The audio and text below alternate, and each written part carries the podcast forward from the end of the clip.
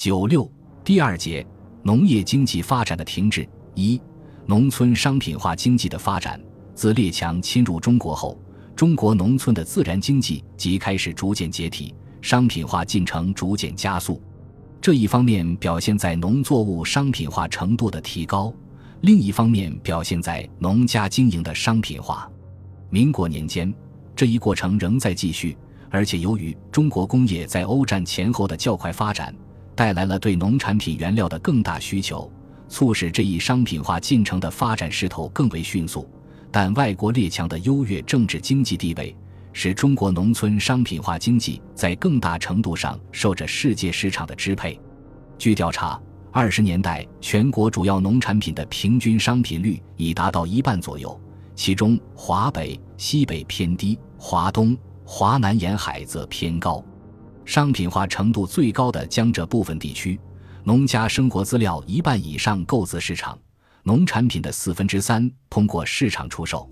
由此可见。农村商品经济有了相当程度的发展。欧战前后，中国农村商品经济的发展主要表现在经济作物的发展与粮食商品化程度的提高，其中尤其突出的是经济作物的发展。棉花是中国最重要的经济作物。欧战前后，受国内棉纺织业发展及国外需求增加的影响，棉花生产有了较大发展，植棉之地年有扩张。棉田面积迅速扩大，产棉区域几乎遍及全国，一直从前素不产棉之地，亦以产棉闻矣。其中，直隶、江苏、湖北、山东等为产棉大省，美棉种植发展也很快。陕西、山西、河南、山东、直隶五省的美棉产量已占一九二一年全国棉花总产量的百分之十一。为了鼓励棉花生产。北京政府农商部公布了《植棉奖励条例》，设立棉业试验场与棉业督办。棉花生产除自用外，还可出口一部分。一九一八年至一九二二年，棉花平均年产八百万担，最高的一九一八年产量达到一千零九十六万担，其中出口一百三十二万担，价值三千八百一十一万官两，成为主要出口物品之一。大豆生产异军突起。发展十分迅速，二十年代中期，大豆年产超过一千二百万吨，比十年前增长两倍以上。中国因而成为当时世界最大的大豆生产国和出口国之一。一九二四年，大豆、豆油、豆饼出口合计价值一万三千六百七十一万官两，比一九一六年增长百分之一百六十四，占出口总值的百分之十七点七。在国际市场上居于垄断地位，并已取代生丝，成为中国第一位的出口物品。大豆及其制成品生产的发展，使其主产地东北成为中国唯一的外贸出超地区。一九二零年至一九二七年，东北外贸出超高达五万四千六百万官粮，大连也因此成为中国第二大外贸港口。东北大豆播种面积已占农田面积的百分之三十左右。商品率高达百分之八十，成为中国商品化比率最高的农作物。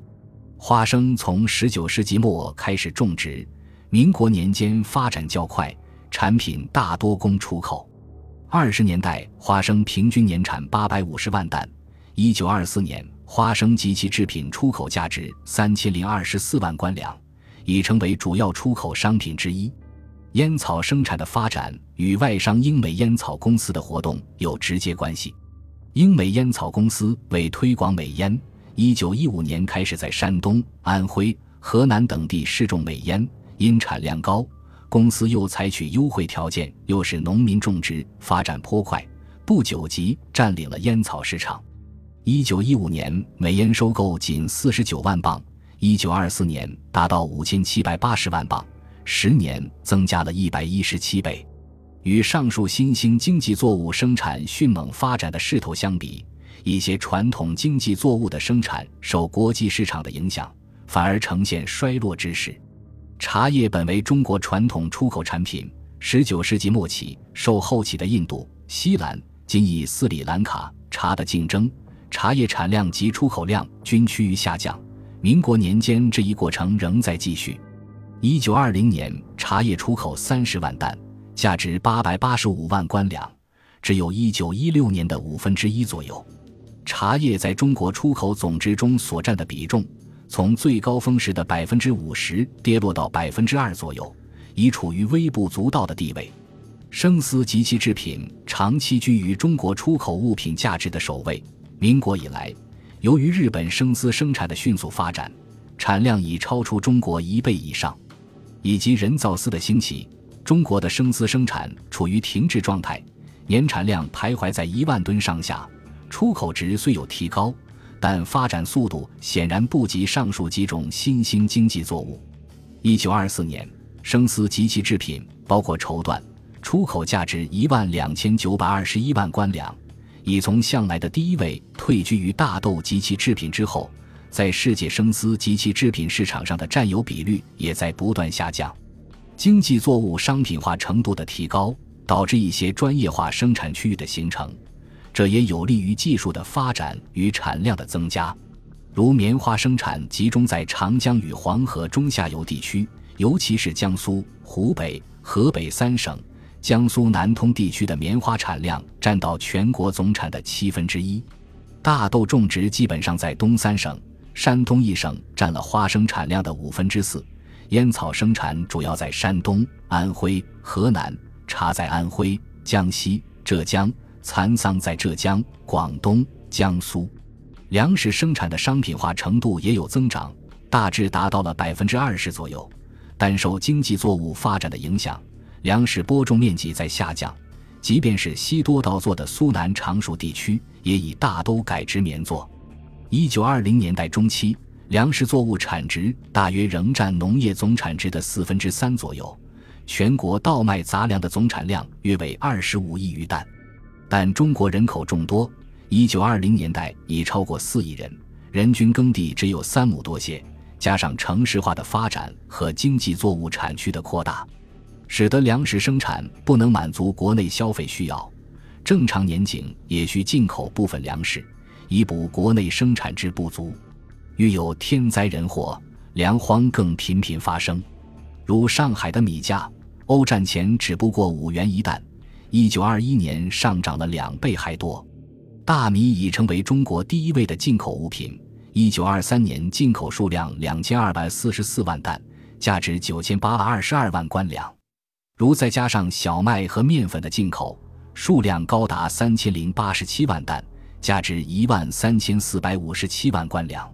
此后，大米、小麦、面粉、杂粮等粮食及其制品的进口，每年总数都在数千万担以上，成为影响国计民生至关重要的问题。民国年间，中国农村商品经济的发展，本质上仍受列强操纵的国际市场支配。既为解决国内民众的温饱问题，也为满足近代工业发展对于原材料的需要。相反，广大的中国农村仍是列强控制下的商品市场与原料基地。列强通过种种手段推销剩余产品，获取廉价原料。欧战前后发展迅速的几种经济作物，大豆和花生五分之四以上供出口。棉花的相当一部分也是供出口和外国在华企业所用，英美烟草公司直接插手烟草生产，更是列强操纵国内农业生产的典型例证。中国农业商品化生产对国际市场的过分依赖，使其极易受国际市场需求的影响旋起旋落。茶生产的兴衰充分说明了这一点。广大农民的命运实际操纵在国际资本财团手中。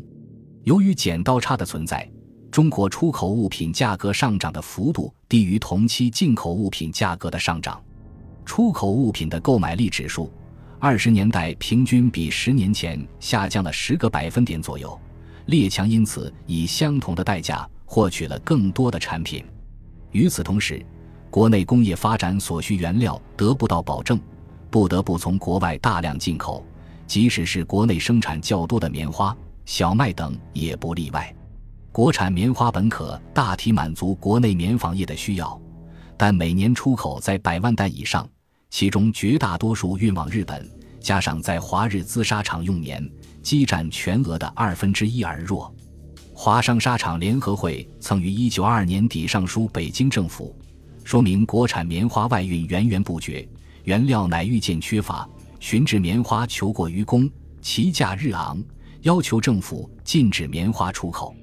一九二三年初，北京政府决定自三月一日起禁止棉花出口，但立即遭驻京公使团抗议，随后又被迫宣布放弃禁令。华商纱厂联合会数次要求恢复禁令，终不见下文。国内棉纺业不得不大量使用进口棉花。从1921年起，棉花进口每年都超过百万担，1925年达到181万担，价值6997万官粮，位居中国进口物品的前三名。这是中国农业经济受列强摆布的例证之一。号称以农立国的中国。国内工业所需农产原料，除榨油之大豆，国内插勘自己外，余则几无一能完全脱离舶来品而独立者。事实对中国近代工业的发展就是如此不利。本集播放完毕，感谢您的收听，喜欢请订阅加关注，主页有更多精彩内容。